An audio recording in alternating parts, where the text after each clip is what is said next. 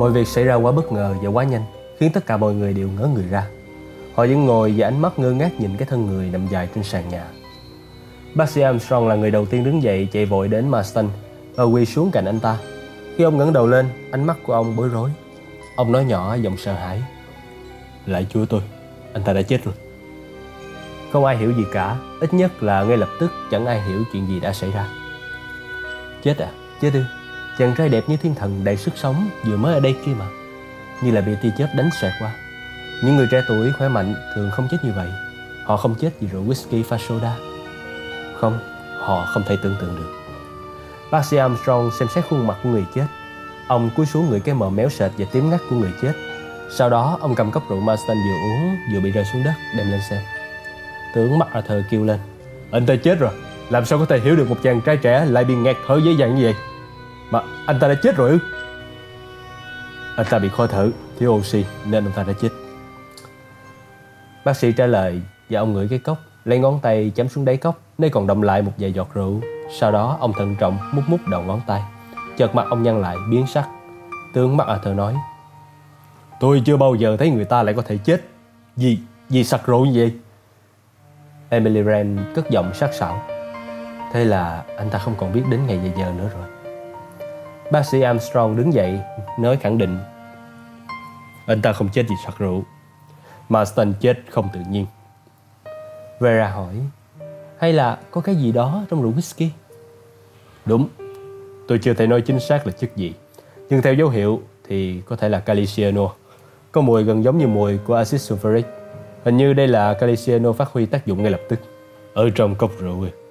Thẩm phán hỏi Dừng Bác sĩ bước đến gần nơi để đồ uống Ông mở nút chai Đưa chai whisky lên mũi ngửi Sau đó lại lưỡi liếm Nhấp một chút nước soda rồi lắc đầu Trong những chai này không có gì cả Lâm Bắc lên tiếng Vậy thì ông nghĩ rằng chính anh ấy đã cho chất độc vào cốc của chính mình hay sao?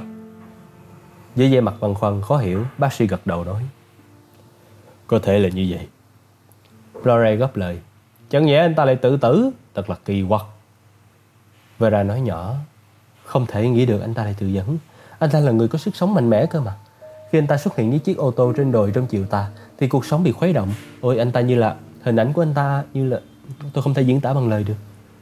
Nhưng tất cả mọi người đều hiểu cô nghĩ gì. Anthony Marston trẻ trung, mạnh mẽ, rất đàn ông, nhưng không phải là người trần thế. Và giờ đây, anh ta nằm trên sàn, người co rúm như bị sét đánh. Bác sĩ Armstrong hỏi, có thể có khả năng anh ta tự dẫn hay không? Tất cả mọi người đều lắc đầu, nhưng họ không thể nào giải thích được. Trong đồ uống không có gì. Mọi người đều nhìn thấy Marston đi lại bàn và tự tay rót rượu cho mình. Điều đó chỉ có thể hiểu rằng chất độc phải có sẵn trong cốc của anh ta. Vậy chỉ có Anthony Marston cho vào mà thôi.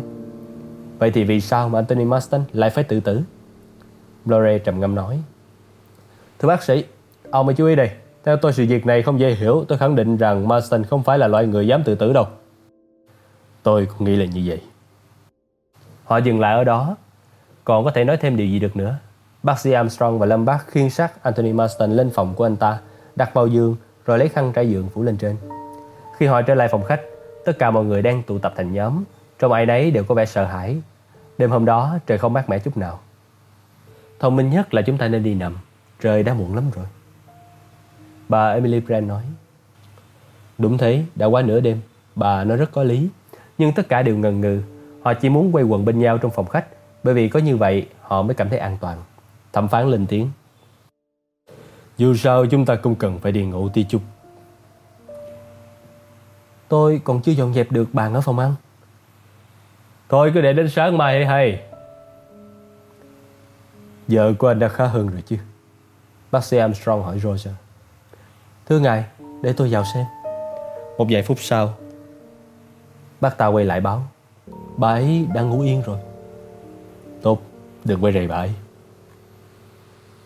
Thưa ngài xin dân Tôi sẽ tự dọn dẹp lấy hồng ăn Và tôi sẽ đi soát lại xem cửa đã đóng kỹ chưa Rồi sau đó tôi cũng đi ngủ Bác ta đi qua phòng khách sang phòng ăn. Tất cả mọi người đều chậm rãi, uể oải đi lên tầng trên.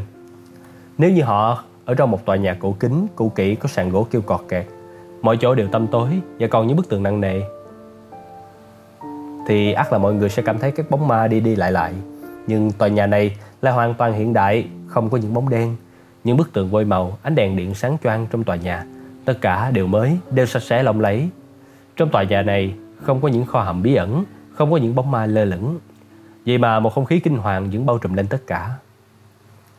Đến cầu thang, mọi người chúc nhau ngủ ngon, rồi ai nấy đi về phòng riêng của mình. Tất cả đều vội vã. Và một cách có ý thức, họ đều khóa cửa phòng lại. Thẩm phán Weasley vào căn phòng ngủ được quét vôi trang nhã và ấm cúng. Ông cởi quần áo ngoài và chuẩn bị lên giường. Ông lại nghĩ đến Edward Seton. Ông còn nhớ rất rõ hình ảnh của Seton. Từ mái tóc đến cặp mắt xanh và cả thói quen luôn nhìn thẳng vào mắt người nói chuyện. Nét mặt quyến rũ chân thành của hắn. Điều đó đã để lại ấn tượng tốt đẹp về hắn trong những người có mặt ở tòa hôm ấy.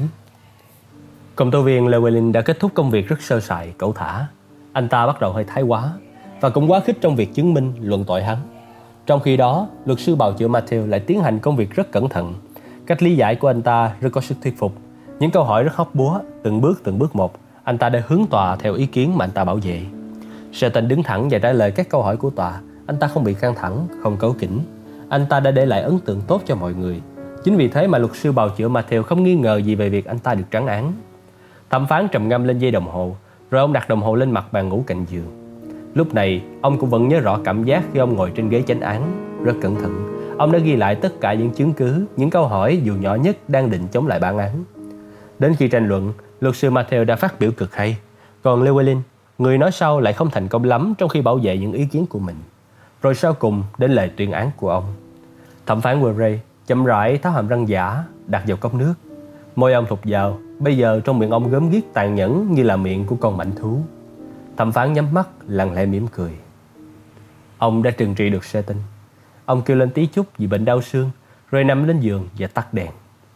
Ở tầng 1 Người phục vụ Roger bối rối đứng giữa phòng ăn. Đôi mắt bác ta mở to, thất thần, Nhìn cái khay có đựng các quân cờ hình người da đen bằng sứ ở giữa bàn. Kỳ lạ nhỉ? Mình xin thề rằng, lúc trước nó vẫn còn đủ 10 quân cờ thế mà. Thế mà bây giờ, nó chỉ còn có 9 Tưởng Arthur bồn chồm nằm trên giường. Ông không sao chợp mắt được. Trong bóng tối Ông nhìn thấy gương mặt của Arthur Richmond. Ông đã rất yêu quý anh ta. Quả là một tình cảm quái ác. Và điên rồ là Leslie cũng thích anh ta. Tính tình Leslie cực kỳ đóng đảnh thất thường.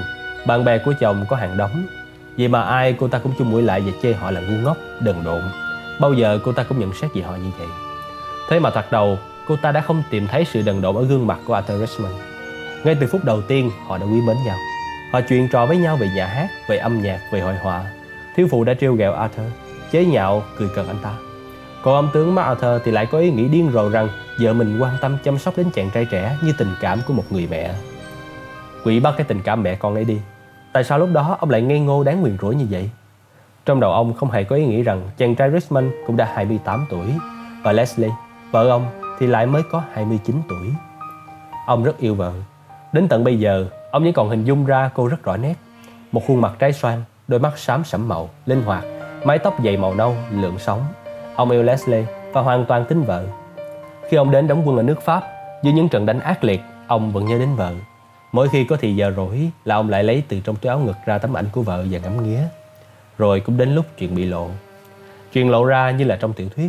Người thiếu phụ đã đúc nhầm cả thư viết cho chồng lẫn thư viết cho tình nhân vào một phong bì gửi cho chồng. Cho đến tận bây giờ, sau ngần ấy năm, viên tướng vẫn còn nhớ cái cảm giác bàng hoàng đau đớn lúc đó. Lại Chúa, thật là quá sức chịu đựng. Và sự việc trong thư đã nói rõ, đôi tình nhân bắt đầu gặp nhau vào các kỳ nghỉ phép. Kỳ nghỉ phép sau cùng của Richmond thì Leslie, Leslie và Arthur. Cái thằng trẻ ranh ấy mới đáng nguyền rủa chứ. Bao giờ hắn cũng mỉm cười khi phục vụ ta, tuân lệnh thưa ngài. Sự dối trá của quỷ dữ. Hắn đã đánh cắp vợ của một người đàn ông khác. Dần dần hình thành trong ông một cơn giận lạnh lùng, chết người nhưng ông vẫn cứ tiếp tục cư xử với Arthur như xưa. Ông đã giấu kín được điều mình biết, khiến Arthur không thể nghi ngờ. Ông đã thành công như vậy, Giờ ông tin rằng Arthur Richmond không hề hay biết. Còn những lúc ông không nén được mình mà có thái độ bực dọc với anh chàng, thì cũng có thể đổ cho rằng đó là cơn nóng bất thường do chiến trận căng thẳng khiến nghiệp nhà binh phải chịu. Chỉ có cậu lính trẻ Amitesh là nhìn ông với ánh mắt ngạc nhiên. Chàng lính trẻ đó rất dễ thương và cũng hay để ý mọi chuyện. Cũng có thể chính Armitage lấy linh cảm thấy mọi điều suy nghĩ của viên tướng. Ông đã chủ tâm đẩy Richmond vào chỗ chết. Nhưng cũng có những lần chẳng hiểu bằng cách nào mà anh ta vẫn thoát thân bình yên vô sự. Đúng là ông đã cố ý cử Richmond đến những nơi có chiến trận, song ông không một chút ấy nấy lương tâm và anh ta đã chết. Thật sự thì trong chiến đấu, người ta dễ mắc phải hàng loạt các sai lầm mà đáng lẽ không nên có. Sai lầm đó đã đẩy người ta vào chỗ chết. Bởi chiến trận là một nơi hỗn loạn, khiếp đảm. Có thể sau này mọi người sẽ nhận xét về ông. Tử ba Arthur đôi lúc có những cơn thần kinh khi đối xử với cấp dưới. Cũng có một vài sai lầm của ông đã làm hy sinh mất một số người tốt. Đấy, họ chỉ có thể nói về ông như vậy mà thôi. Nhưng chàng trai trẻ Armitage thì lại nhìn nhận cái chết của Richmond theo cách khác. Anh ta đã nhìn viên tướng mà ánh mắt rất kỳ lạ. Có lẽ anh ta đã biết rằng chỉ huy của mình đã cố ý đẩy Richmond vào chỗ chết.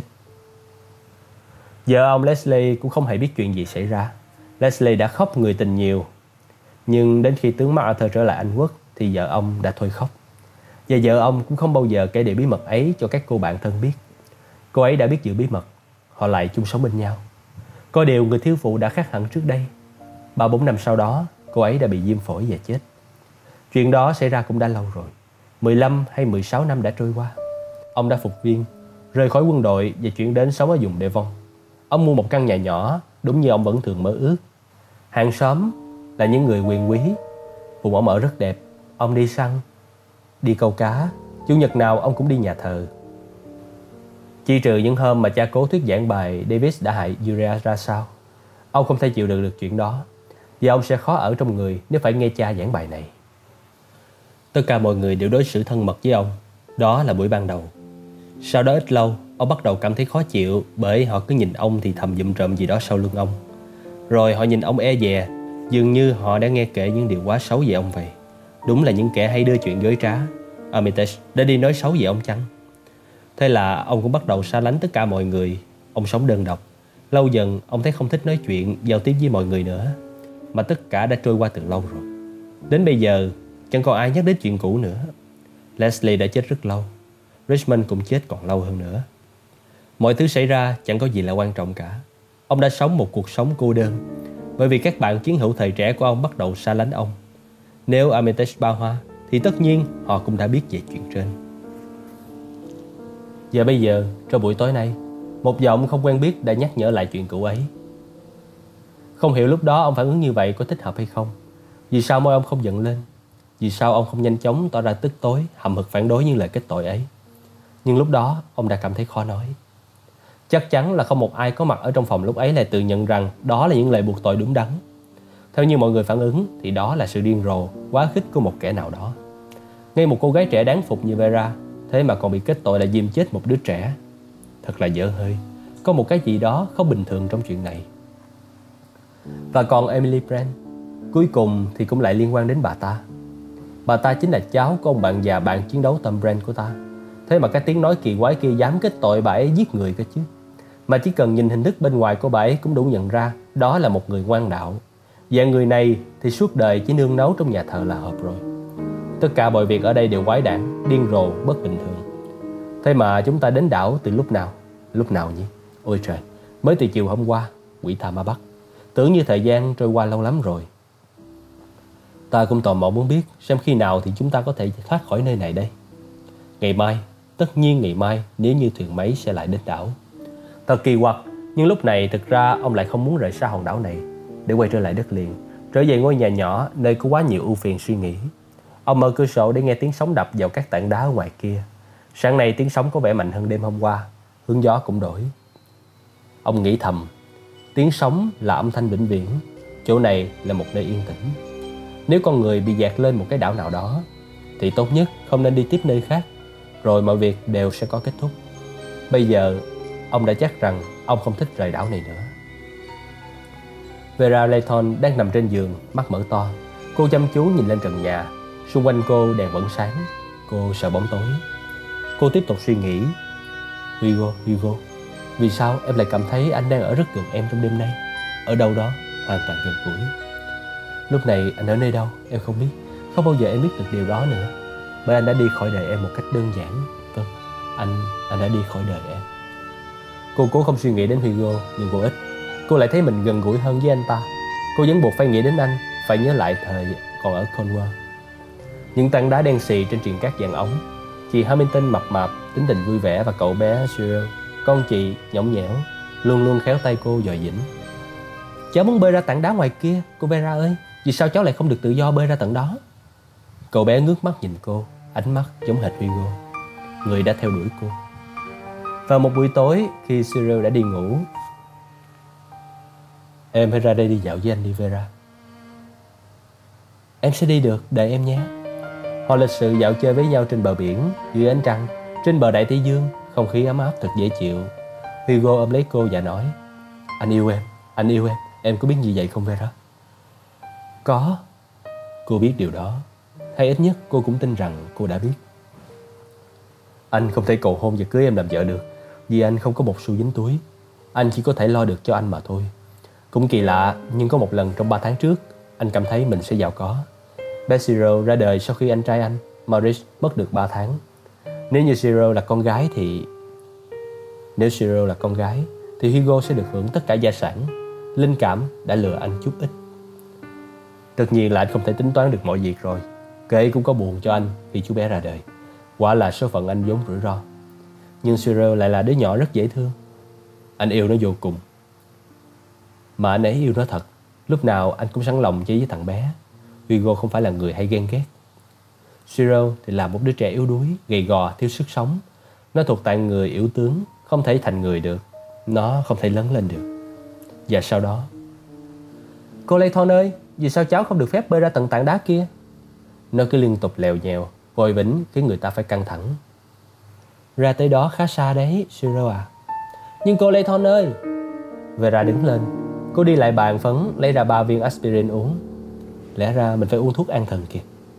Còn nếu như mình định tự vẫn Thì mình sẽ cắt mạch máu Hoặc là cái gì đó tương tự Chứ mình không thích uống cyanua như Anthony Marston. Trong óc cô hãy còn vương vấn hình ảnh Anthony Marston với bộ mặt méo mó tái xám thật là kinh khủng. Khi cô đi đến trước lò sưởi, cô lại nhìn thấy bài vè.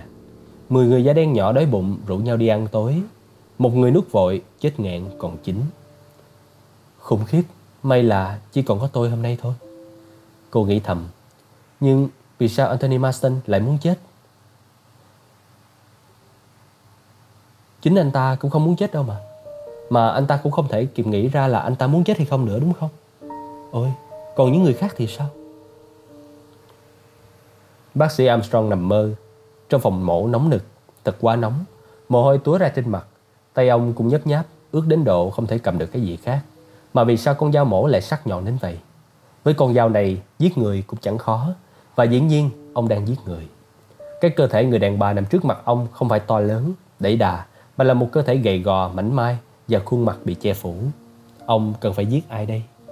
Ông không biết gì khác ngoài việc mà ông cần phải làm. Hay là ta thử hỏi y tá xem sao? Người nữ y tá chăm chú nhìn ông. Không, không thể hỏi cô ta được. Cô ta sẽ nghi ngờ. Điều đó có thể thấy rõ.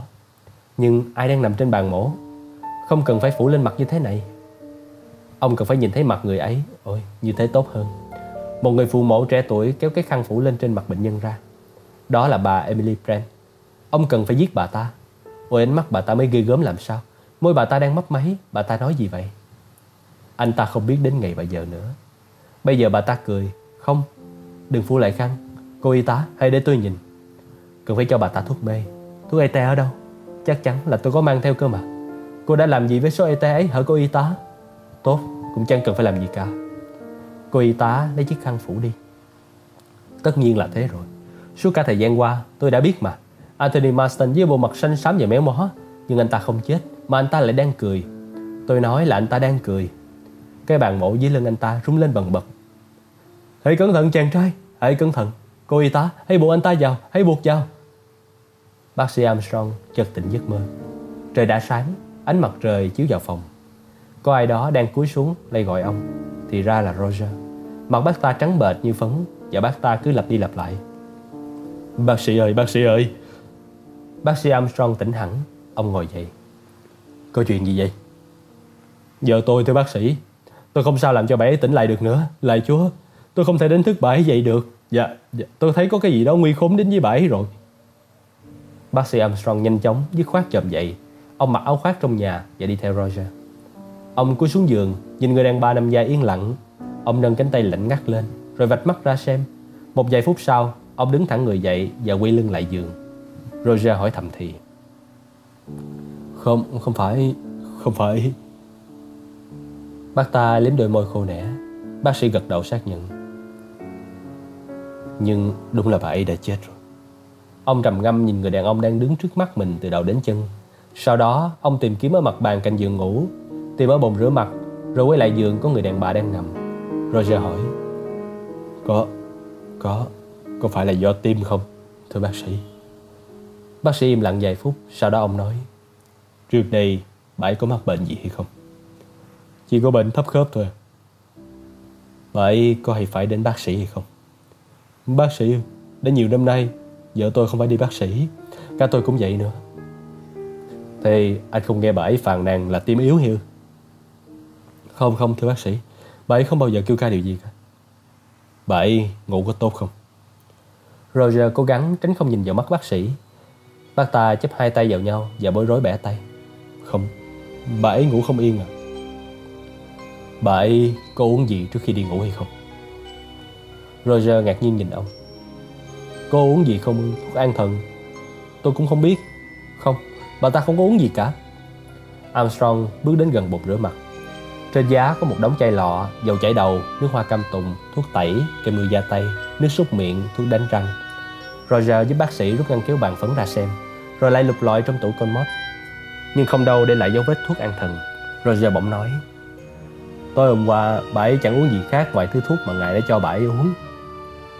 Khoảng 9 giờ sáng chuông báo ăn sáng vang lên Tất cả mọi người đều đã dậy và đang đợi gọi Tướng MacArthur và thẩm phán Warray đi đi lại lại ngoài hiên cùng nói chuyện, tranh luận về chính trị. Vera Layton và Philip Lombard đã leo lên chỗ cao nhất của đảo, ở đằng sau tòa nhà. Ở đó, họ nhìn thấy William Henry Blurry cũng đang đứng nhìn chăm chăm về phía đất liền. Chẳng có dấu hiệu gì của chiếc thuyền hết, anh ta nói. Vera mỉm cười nói tiếp. Devon là một địa phương thưa thớt. Ở đây con người sống thật nhàn rỗi. Philip Lombard chăm chú nhìn ra biển vẽ thăm dò. Sau đó anh hỏi Lore. Theo anh, thời tiết hôm nay sẽ ra sao? Lore nhìn lên bầu trời và khẳng định. Theo tôi thì không có gió bão. Lombard chúm môi hít sáo. Sau đó anh ta nói. Gió thổi từ hướng đông. Vậy theo anh là có bão sao? Từ tòa nhà, tiếng chuông gọi ăn sáng vọng đến. Lombard nói. Ăn sáng phải không? Tôi cũng đã đói rồi đây. Trong khi họ đang đi chậm chậm xuống khỏi tảng đá nghiêng, thì Blore vẻ suy tư nói với Lâm Bắc Tôi không thể nào đoán được vì sao cậu Marston lại tự tử. Cả đêm tôi băn khoăn nghĩ ngợi mãi. Vera đi trước họ, Lâm Bắc dừng lại một chút và nói. Anh có tìm được bằng chứng gì hay không? Tôi muốn tìm chứng cớ gì đó, bất cứ điều gì có thể lý giải được sự việc này. Tôi khẳng định anh ta là một người rất thời thượng. Bà Emily Brand vừa vào đến cửa phòng khách đã dội hỏi. Thuyền đã đến chưa? Chưa đâu. Họ bước vào phòng ăn. Trên bàn đã bày sẵn một đĩa thịt rán và nước trà cùng cà phê. Roger mở rộng cửa cho họ bước vào. Sau đó bác ta lại ra ngoài, đóng cửa phòng ăn lại. Hôm nay bác ta trông nhợt nhạt quá nhỉ? Emily Brand nhận xét. Bác sĩ Armstrong đang đứng cạnh cửa kính thông ra ban công. Ông hắn giọng rồi nói. Hãy bỏ qua mọi sơ suất cho bác ta đi. Nếu như trong bữa ăn sáng còn thiếu sót gì. Roger đã rất tận tâm phục vụ chúng ta, nhưng sáng nay bác ta đã phải một mình chuẩn bị bữa ăn sáng. Bà Roger, như vậy là bà Roger đã không thể giúp đỡ chồng được. Có chuyện gì xảy ra với bà ta thế? Thôi, chúng ta ăn đi, kẹo lỡ mở ráng lại nguội cả. Sau bữa ăn tôi sẽ thông báo với các vị đôi điều. Mọi người nghe lời bác sĩ, họ tự cắt lấy mỡ vào đĩa của mình, tự rót trà hoặc cà phê vào tách. Bữa ăn sáng bắt đầu. Họ không nói chuyện gì đã xảy ra ở hòn đảo này, mặc dù đó là mối quan tâm chung. Họ bàn luận về tình hình xã hội cấp bách ra sao. Họ thông báo cho nhau các tin nước ngoài. Họ nói về kết quả thể thao, về những nhân vật mới nổi. Khi họ đang xong, bác sĩ dịch cái ghế ra sau một chút, nghiêm trang hắn giọng rồi nói. Tôi nghĩ rằng tốt nhất là để các vị ăn sáng xong mới báo cho các vị một tin buồn. Bà Roger đã chết. Nhưng tiếng kêu ngạc nhiên thốt lên đầy vẻ kiếp sợ. Thật là kinh khủng. Thế là đã hai người chết trên đảo này từ khi chúng ta tới đây ư? Thẩm phán Webre nheo mắt lại và nói nhỏ nhưng rành rọt. Hmm, thú vị đây. Vậy nguyên do cái chết là sao? Armstrong nhún vai. Tôi không thể nói bừa được nguyên nhân. Cô cần mẫu tử thi hay không? Tôi không có đủ điều kiện để làm chuyện đó ở đây. Chính tôi cũng không rõ tình trạng sức khỏe của bà ta nữa. Nôm bà ta lúc nào cũng căng thẳng. Tối hôm qua, bà ấy còn bị ngất hay là bà ấy bị liệt tim đột xuất? Tim bà ta chắc chắn đã ngừng đập, nhưng vì sao thì đó vẫn còn là một câu hỏi. Trong không khí im lặng của ca phòng, Emily Brand thốt ra một câu tàn nhẫn lạnh lùng. Cô lương tâm đi. Bác sĩ quay về phía bà và hỏi Bà định ám chỉ cái gì đó thưa bà Brand Tất cả chúng ta đều đã nghe rõ trong bản luận tội là bà Roger đã cùng chồng gây nên cái chết cho một bà già còn gì. Thế theo bà thì, theo tôi, lời luận tội ấy là đúng. Tất cả chúng ta đã thấy đêm đêm hôm qua. Khi nghe những lời kết tội ấy, bà ta đã ngất đi. Bà ta không thể chịu nổi khi tội lỗi bị lôi ra ánh sáng. Bà ta đã chết vì sợ hãi. Đó là căn bệnh dễ hiểu nhất còn gì. Cũng có thể, nhưng đó chỉ là phỏng đoán. Còn trong y học thì chúng ta không thể nói gì vậy. Nếu như bà ta bị bệnh tim từ trước kia. Nếu thế, nói cho dễ hiểu hơn, thì gọi là Đức Chúa trừng phạt. Tất cả mọi người đều rùng mình. Lore cựa quậy rồi nói Điều đó có hơi quá quắc đó thưa bà Brand. Bà Brand đưa mắt nhìn khắp lượt, mắt long lên. Cầm đưa ra phía trước và nói Ngài không biết rằng nếu Đức Chúa nội giận thì người sẽ cho xét đánh chết kẻ có tội hay sao? Còn tôi, tôi tin là như vậy. Thẩm phán sa cầm và nói giọng mỉa mai.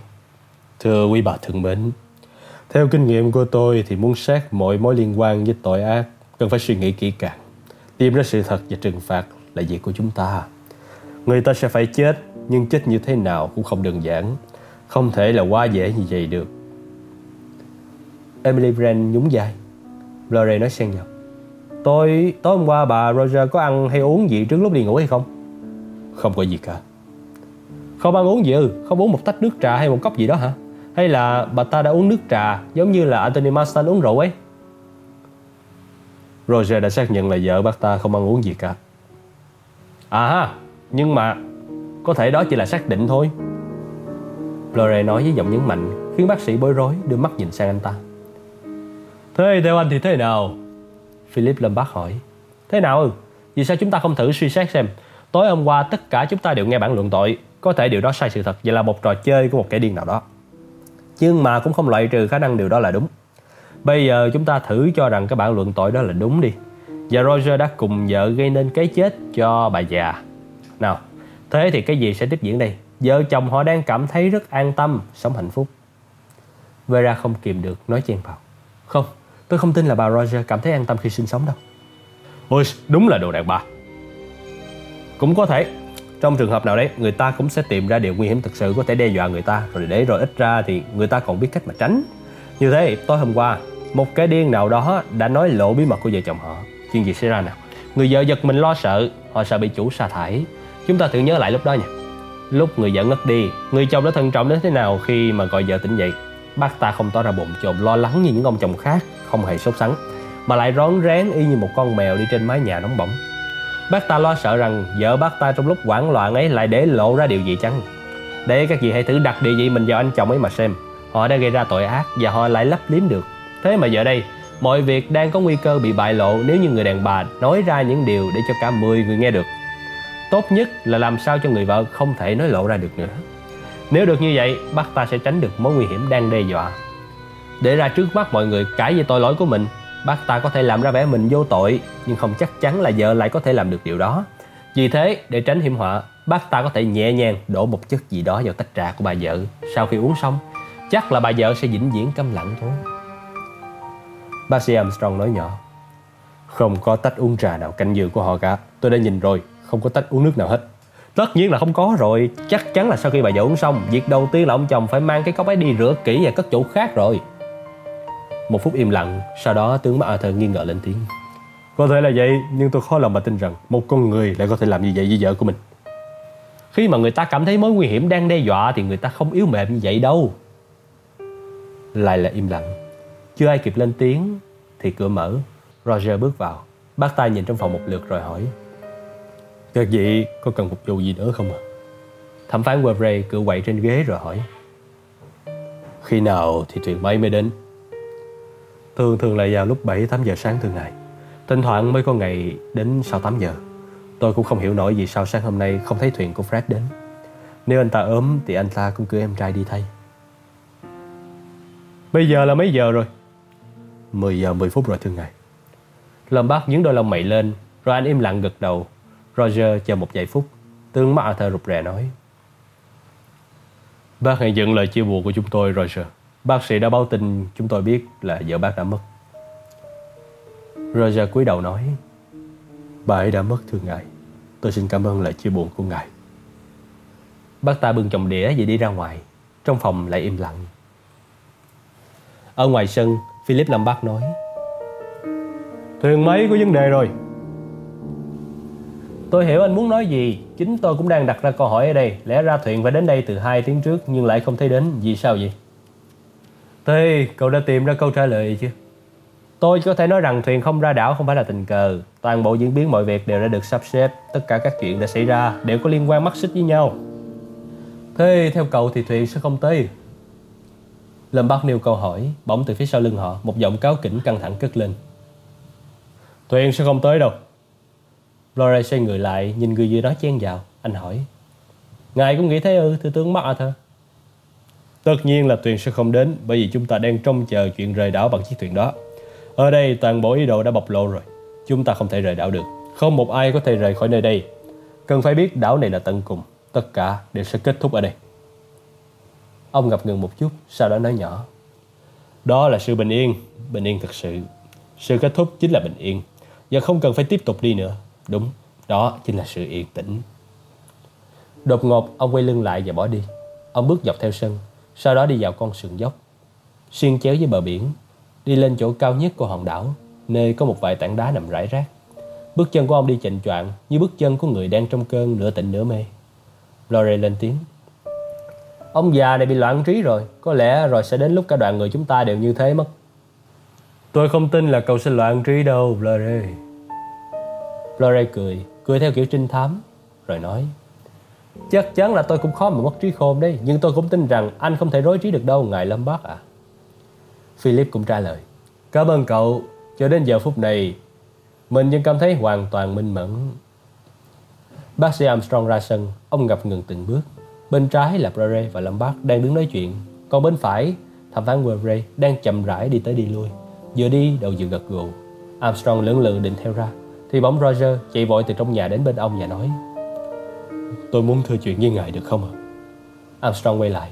Ông giật mình vì thấy có người đứng đó. Mặt Roger lộ vẻ kinh hoàng. Cả người tái xanh và tay run lẩy bẩy.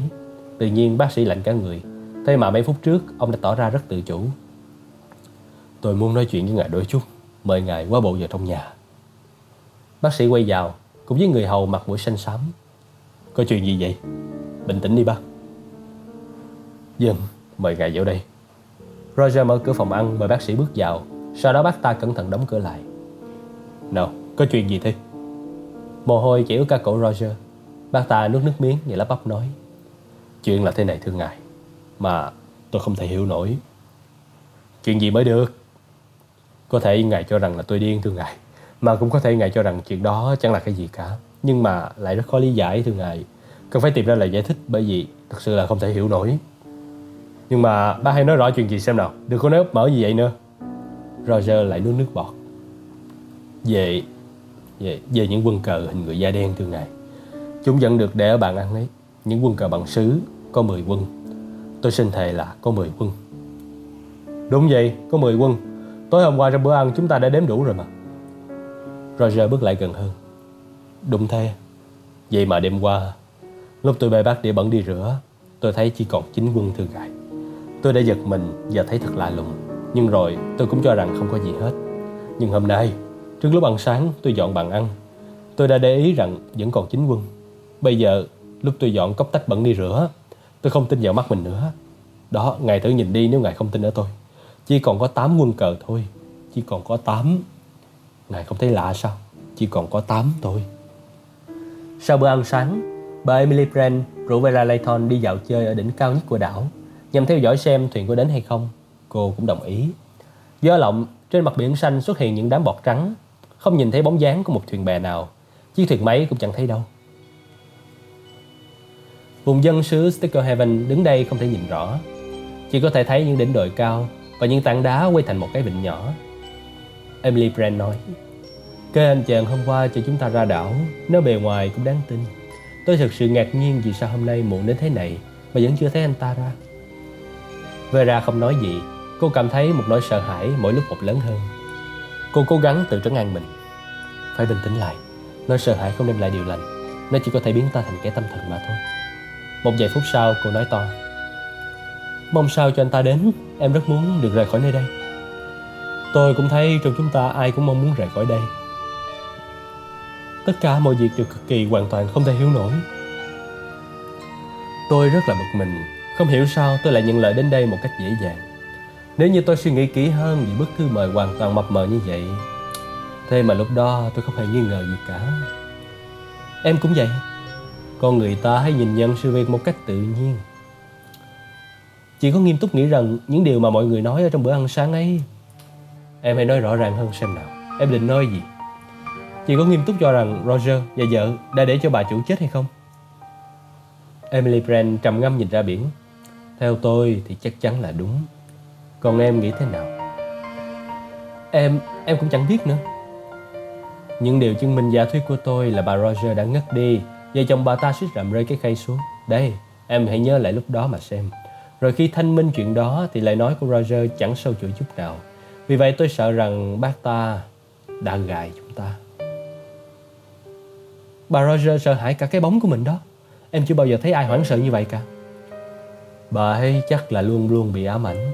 Tôi còn nhớ hồi nhỏ, Trong phòng tôi, Trên tường có ghi một câu trong kinh thánh, Tội lỗi của các anh sẽ đuổi theo các anh. Dạ đúng như vậy đấy. Tội lỗi của vợ chồng họ đã đuổi theo họ. Nhưng mà lúc đó, chị Brenda, Lúc đó, Nào nói đi, cái gì cô em thân mến? Lúc đó còn những người khác, Có cái gì đó đến với những người khác ư? Tôi vẫn chưa hiểu ý của em. Thế còn lời kết tội những người khác, chắc rằng không đúng sự thật chứ. Nhưng nếu như tội của vợ chồng Roger là đúng. Cô lại im lặng, bởi vì cô thấy chưa thể diễn đạt nổi ý nghĩ lộn xộn, chưa rõ ràng của mình.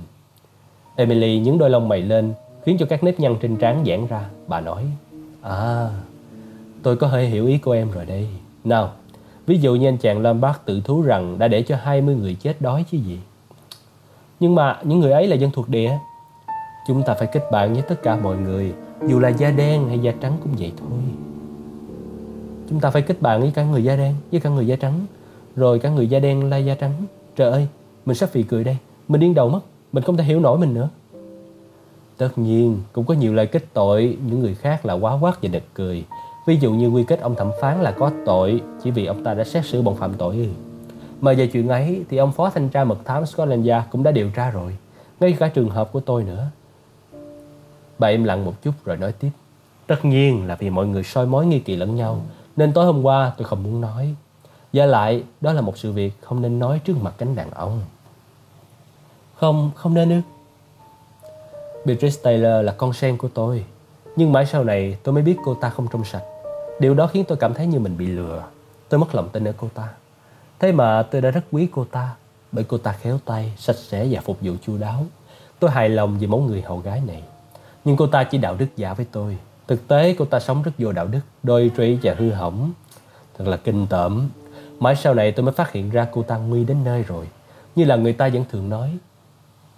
Chuyện bê bối của cô ta thực sự khiến tôi bị xúc động mạnh. Cha mẹ cô ta vốn là những người ngoan đạo, nghiêm túc. Họ đã nuôi dạy con gái rất nghiêm khắc. Tôi có thể vui mừng mà nói rằng Chính họ cũng không thể tha thứ được cho con gái mình. Thế cô gái đã gặp chuyện gì cơ?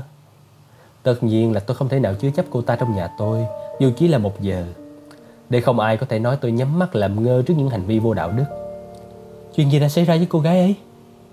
Cái cô gái bất hạnh này không hài lòng với những việc làm vụng trộm mà cô ta còn để lại hậu quả. Đó chính là chữa hoang. Như vậy tội lỗi của cô ta lại càng nặng hơn. Cô ta đã tự hủy hoại cuộc đời mình. Cô ta, cô ta tự dẫn ư? Đúng, cô ta đã nhảy xuống sông chết. Vera rùng mình Cô lạnh lùng nhìn nét mặt trong nghiêng hết sức bình thản của bà Brand và hỏi Thế chị cảm thấy thế nào khi mà chị biết cô gái tự tử? Chị có thương hại cô ta không? Chị có tự trách móc mình hay không? Tôi à, tôi có gây ra cái chuyện gì đâu Tại sao tôi lại phải tự trách móc mình? Nhưng mà chị ơi, sự nghiêm khắc của chị đã đẩy cô ta vào chỗ chết rồi còn gì? Cô ta với tội lỗi của cô ta đã đẩy cô ta vào chỗ chết Nếu như cô ta sống đứng đắn trong sạch thì đâu có chuyện gì Vera nhìn thẳng vào bà Brent Mặt bà vẫn thờ ơ Không mảy may bị dày vò ánh mắt nghiệt ngã và lạnh lùng. Bà Brent với cao giáp đức hạnh kính mít đang ngồi trên đỉnh cao nhất của đảo người da đen. Vera không còn thấy bà già nhỏ bé kia có cái gì nực cười nữa. Cô cảm thấy bắt đầu kinh sợ bà Brent. Bác sĩ Armstrong từ phòng ăn đi ra sân. Thẩm phán đang ngồi yên vị trong một chiếc ghế, ông thầm lặng ngắm biển. Lambert và Lore đang đứng ở phía bên trái sân hút thuốc, nhưng cũng không nói chuyện nữa. Bác sĩ do dự một lúc, ông đưa mắt nhìn thẩm phán Webre. Ông đang rất cần bàn luận với một ai đó. Ông cũng thừa biết thẩm phán là người có đầu óc sắc sảo, có suy nghĩ logic, nhưng ông lại chần chừ. Đúng là thẩm phán rất thông minh, nhưng ông ta đã già rồi. Mà trong trường hợp này, bác sĩ cảm thấy mình đang cần một người trẻ trung, năng động. Ông quyết định gọi. Lombard, cậu ra đây. Tôi muốn nói chuyện với cậu một lúc được không? Philip đi về phía ông. Tất nhiên là được. Hai người rời ra khỏi sân, đi xuống bờ dốc gần biển. Khi họ đã ở xa tầm nghe của mọi người, bác sĩ mới nói. Tôi muốn bàn với cậu về một tình trạng. Lâm Bác nhướng đôi lông mày và nói. Ôi ông bạn thân mến ơi, tôi đâu có phải là bác sĩ. Không phải là chuyện chuyên môn, mà là tình trạng chung của chúng ta. Ồ, oh, nếu thế thì lại khác nha. Cậu hãy nói thành thật xem, cậu đánh giá tình hình này ra sao? Hmm, kỳ quặc. Thế theo cậu, nguyên nhân cái chết của bà Roger là gì?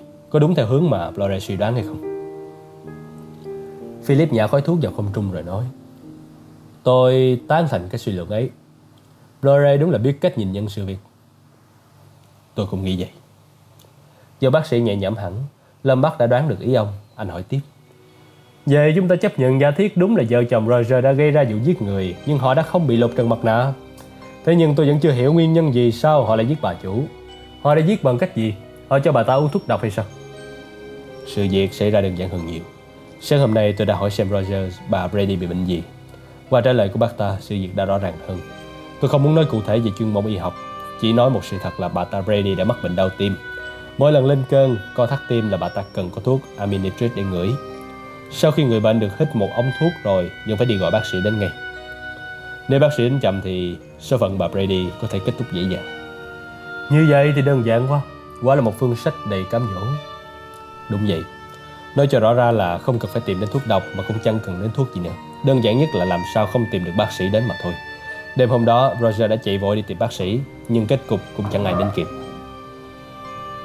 Chính vì điều này đã chẳng thể chứng minh là họ vô tội được. Tất nhiên, chuyện đó để giải thích tất cả. Tôi chưa hiểu ý cậu.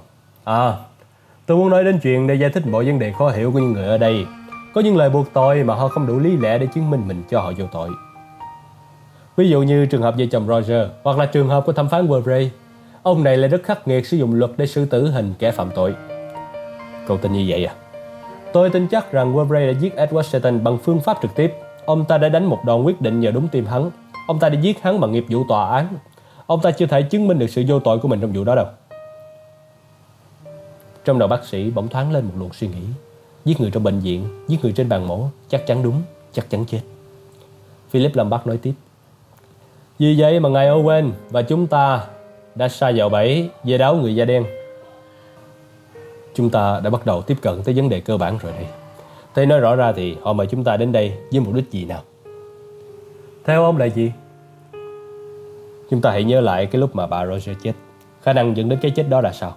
Có một khả năng là do chính Roger giết bởi vì bác ta sợ vợ mình để lộ mọi chuyện. Khả năng thứ hai là do bà vợ thần kinh quá yếu, lại sợ bị sa thải khi chuyện lộ ra, nên đơn giản nhất là phải tự giải quyết. Bà ta tự vấn hay sao? Vậy cậu phân tích thế nào? Chúng ta không thể kết luận được nếu như chúng ta không xem xét vấn đề bắt đầu từ cái chết của Marston. Trong vòng 12 tiếng đồng hồ mà đã có hai cái chết. Nếu ông cho rằng Anthony Marston, một chàng thanh niên trẻ trung, tinh thần lành mạnh và đầu óc không mấy dày dò bận biệu về việc chẹt chết hai đứa trẻ, lại tự tử thì cũng cần phải nói rằng suy nghĩ ấy quá ư là đơn giản và buồn cười. Rồi còn điều này nữa, chất độc trong cốc của anh ta là từ đâu? Theo tôi biết, cyanua không phải là thứ để cho con người ta nhét vào cái túi áo ngực mang theo bên mình. Thế theo y học thì sao? Đúng, một con người minh mẫn tỉnh táo không mang cyanua theo mình. Có thể mang đi nếu như mục đích diệt trừ sâu bọ, dán hay ong. Như vậy là chỉ có thể lấy thuốc này từ những người làm giường, các điện chủ sao? Thế thì Anthony Marston không có khả năng dính dáng đến điều đó. Theo tôi, cần phải tìm xem nguồn thuốc trừ sâu ấy đến từ đâu. Hay là trước khi đến đây, Marston đã có ý định tự dẫn, và vì thế anh ta đã bỏ công tích trữ thuốc độc? Sao cơ? Cậu nói sao? Vì sao lại muốn tôi phải tự nói ra cái ý nghĩ mà nó đã trên đầu lưỡi ông rồi? Tất nhiên là Anthony Marston đã bị giết chết. Vậy còn bà Roger? Dù có khó tin, nhưng tôi cũng có thể cho rằng Marston tự tử nếu như không xảy ra cái chết của bà Roger. Ngược lại, tôi cũng dễ dàng tin là bà Roger tự tử nếu không có cái chết của Marston. Rồi tôi cũng có thể tin chính Roger đã giết vợ nếu như Marston lại không bị chết một cách bất ngờ. Chúng ta cần phải suy luận để giải thích hai cái chết gần nhau đến thế. Để tôi giúp cậu tìm ra sự lý giải nha. Sau đó bác sĩ đã kể lại cho Philip nghe sự biến mất rất bí ẩn của hai quân cờ hình người da đen. Nghe xong là bác cười lớn. À, những quân cờ hình người da đen chắc chắn là tối hôm qua khi ăn tối chúng ta còn thấy 10 quân cờ kia mà. Vậy mà bây giờ chỉ còn lại 8 quân sao? Bác sĩ Armstrong bắt đầu lẩm nhẩm những câu thơ trong bài vẽ. 10 tên lính nhỏ đi ăn, một tên chích nghẹn giờ còn 9 tên. 9 tên thức muộn trong đêm, một quên không dậy, 8 tên ngậm người. Đọc đến đây, cả hai người đàn ông đều đưa mắt nhìn nhau. Philip Lombard nhếch mép cười và dập tắt mẩu thuốc lá. Rõ ràng là một cách đáng nguyền rủa không thể là sự tình cờ. Tối hôm qua Anthony Marston chết vì nghẹt thở trong bữa ăn tối. Bà Roger thì lại chết luôn trong khi ngủ. Vậy thì... Vậy thì phải có một người nào đó đứng sau tất cả chuyện này. Một con người xa lạ bí ẩn Mr. X, ông Owen. Hay là một người nào đó rất đáng sợ và nham hiểm. Đúng. Nhưng mà người đó ở đâu? Roger thề với chúng ta là ngoài chúng ta, 8 người khách và hai vợ chồng bác ta. Trên đảo này không còn ai nữa. Roger có thể nhầm, nhưng cũng có thể là bác ta đã nói dối. Tôi không tin là bác ta đã nói dối. Bác ta đã quá rối trí, thậm chí là quá mức rối trí, sắp hóa rồ rồi. Sáng hôm nay thuyền không tới đảo. Điều này cũng nằm trong sự sắp xếp. Ngài Owen đã đặt sẵn mọi việc. Như vậy chúng ta cần phải ở lại đảo này cho đến khi ngài Owen kết thúc xong công việc của mình. Thế theo như cậu nói, thì con người ấy đúng là một kẻ điên mất trí. Nhưng còn một khe hở nữa mà ngài Owen đã không tính đến. Khe hở nào? Đó chính là cái hòn đảo này. Ngoài ngôi nhà ra, hoàn toàn là các tảng đá trơ trụi. Chúng ta sẽ thăm dò cả đảo cũng chẳng khó gì. Hai chúng ta sẽ phải tìm cho ra ngài Owen quái quỷ ấy. Nhưng có thể nguy hiểm đi. Nguy hiểm ư? Chúng ta không sợ con chó sói để rồi tôi xông vào nguy hiểm tóm cổ nó. Không có hại gì nếu như chúng ta thu nạp thêm Lore để anh ta giúp đỡ ta. Nếu gặp tình thế khốn quẩn, anh ta biết chỗ đứng của mình. Đối với hai người đàn bà thì tốt nhất là không nên nói gì cả. Còn với những người khác, viên tướng ơi, theo tôi thì ông ta hơi yếu đuối ủy mị. Còn thẩm phán già Webrey thì lại sức khỏe yếu. Tốt nhất là ba chúng ta phải giải quyết được việc này.